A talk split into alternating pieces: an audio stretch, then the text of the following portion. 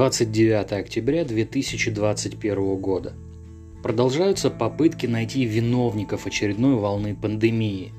Непонятно, что это изменит в данный момент, но тем не менее. Глава Роспотребнадзора назвала несколько причин сегодняшней волны коронавируса. Это отсутствие должных мер, должного контроля за ними, совершенное игнорирование присутствия вируса в популяции. Санитарный врач отметил, что когда люди собрались и стали общаться в коллективах осенью, начала активнее распространяться ОРВИ, а к ней присоединился и COVID-19. В целом акцент сделан именно на то, что население игнорировало присутствие вируса. И вот в этом случае я абсолютно согласен с главой Роспотребнадзора. Все это началось не сегодня, не вчера и даже не этой осенью – это началось одновременно с пандемией. Очень многие люди наплевательски отнеслись к элементарным мерам предосторожности, которые не были сложными, не были унизительными или обременительными.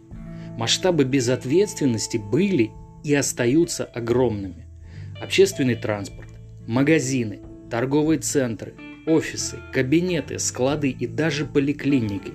Везде нарушались простейшие предупредительные меры. То же самое происходит и сейчас. Каждый день. Спасибо за сознательность, сограждане.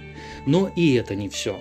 Отдельной благодарности заслуживают и те, кто наплевал на свои обязанности по контролю за соблюдением антиковидных правил, кто пустил все на самотек, чиновники, полиция, врачи, работники транспорта, владельцы и сотрудники всевозможных магазинов и торговых центров, разнообразные самоуверенные работодатели.